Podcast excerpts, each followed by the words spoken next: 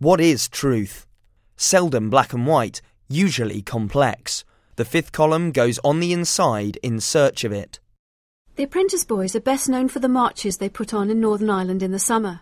They bang drums and play tin whistles, wear sashes and carry banners commemorating the 13 apprentice boys who held out against Catholic forces trying to besiege the city in 1688.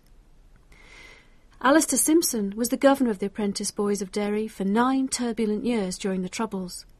He's now a community worker in the Fountain area of Londonderry, the only purely Protestant community left on the west bank of the city. It was cut off by high walls and fences in 1972 after Bloody Sunday. Back in the 70s, there were still about 2,000 Protestants living there. Today, there are less than 400.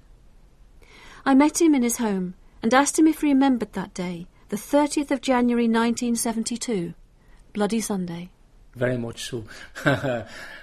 Two reasons. That's my birthday, the 30th of January, Bloody Sunday.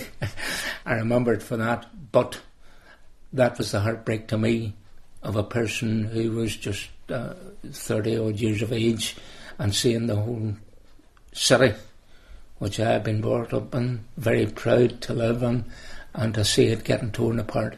And I knew that then, Bloody Sunday, it was only the start of something that maybe I couldn't see the end of it. Now I have been very lucky to live to the age that I am to see we're not quite there yet, but we have come a long, long way.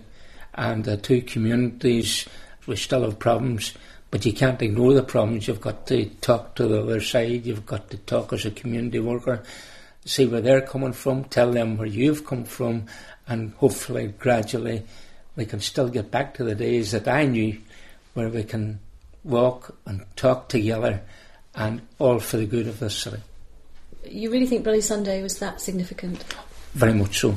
Oh, very much so. That was a turning point. Bloody Sunday was the thing where it really caused the big division.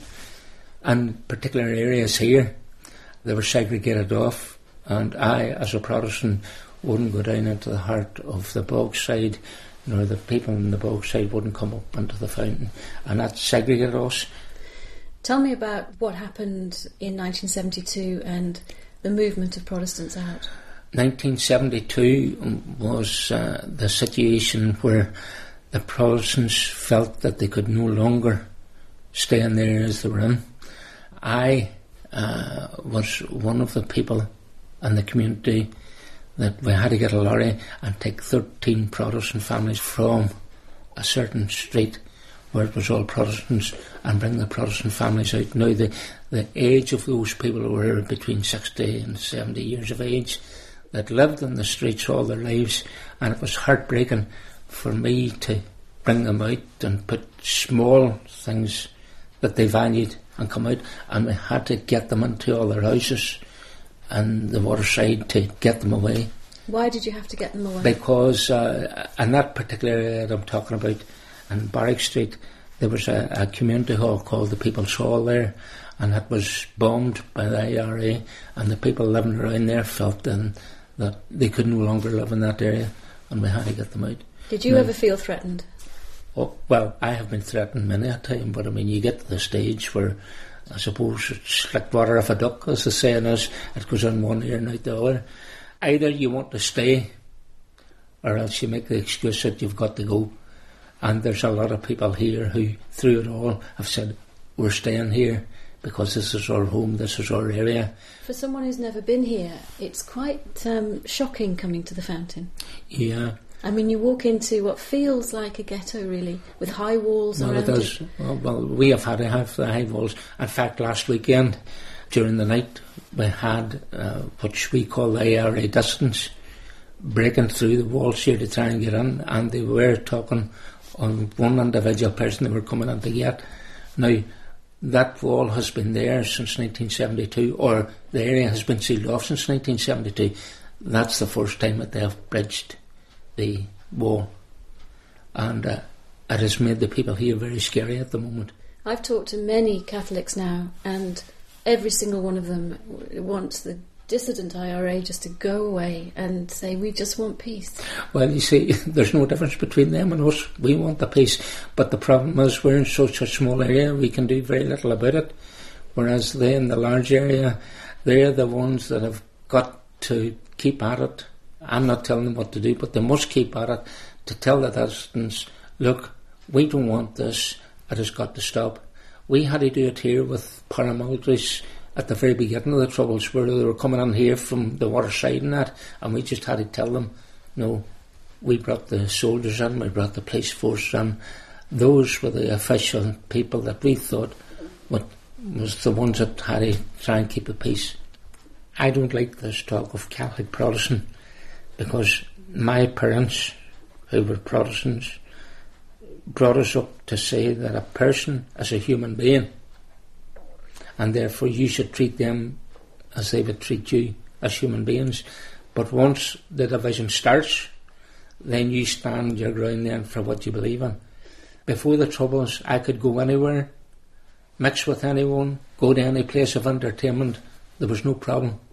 But when the Troubles started, we were segregated. I see a big difference as a person that was there before the Troubles started and up to the present time.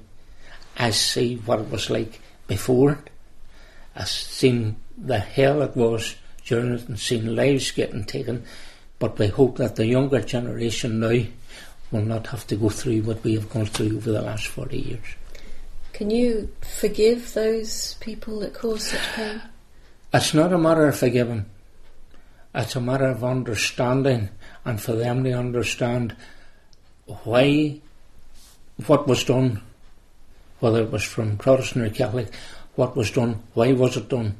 You've got to find a common denominator back to mathematics in school, there has to be a common denominator to make the whole thing work.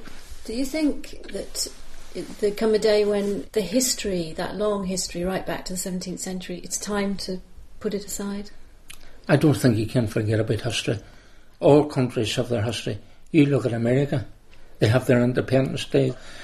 I think history, provided it's taken the right way, that history can help to heal so you think the Apprentice Boys could be a real force for good? Yeah.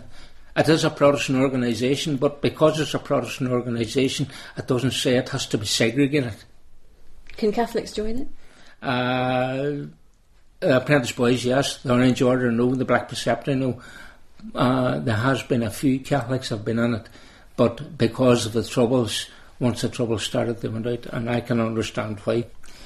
The Apprentice Boys, as a historical organisation of the history of this city. And we are very proud of the history that we have. To hear more of our podcasts and to have your say, visit our website www.thefifthcolumn.co.uk.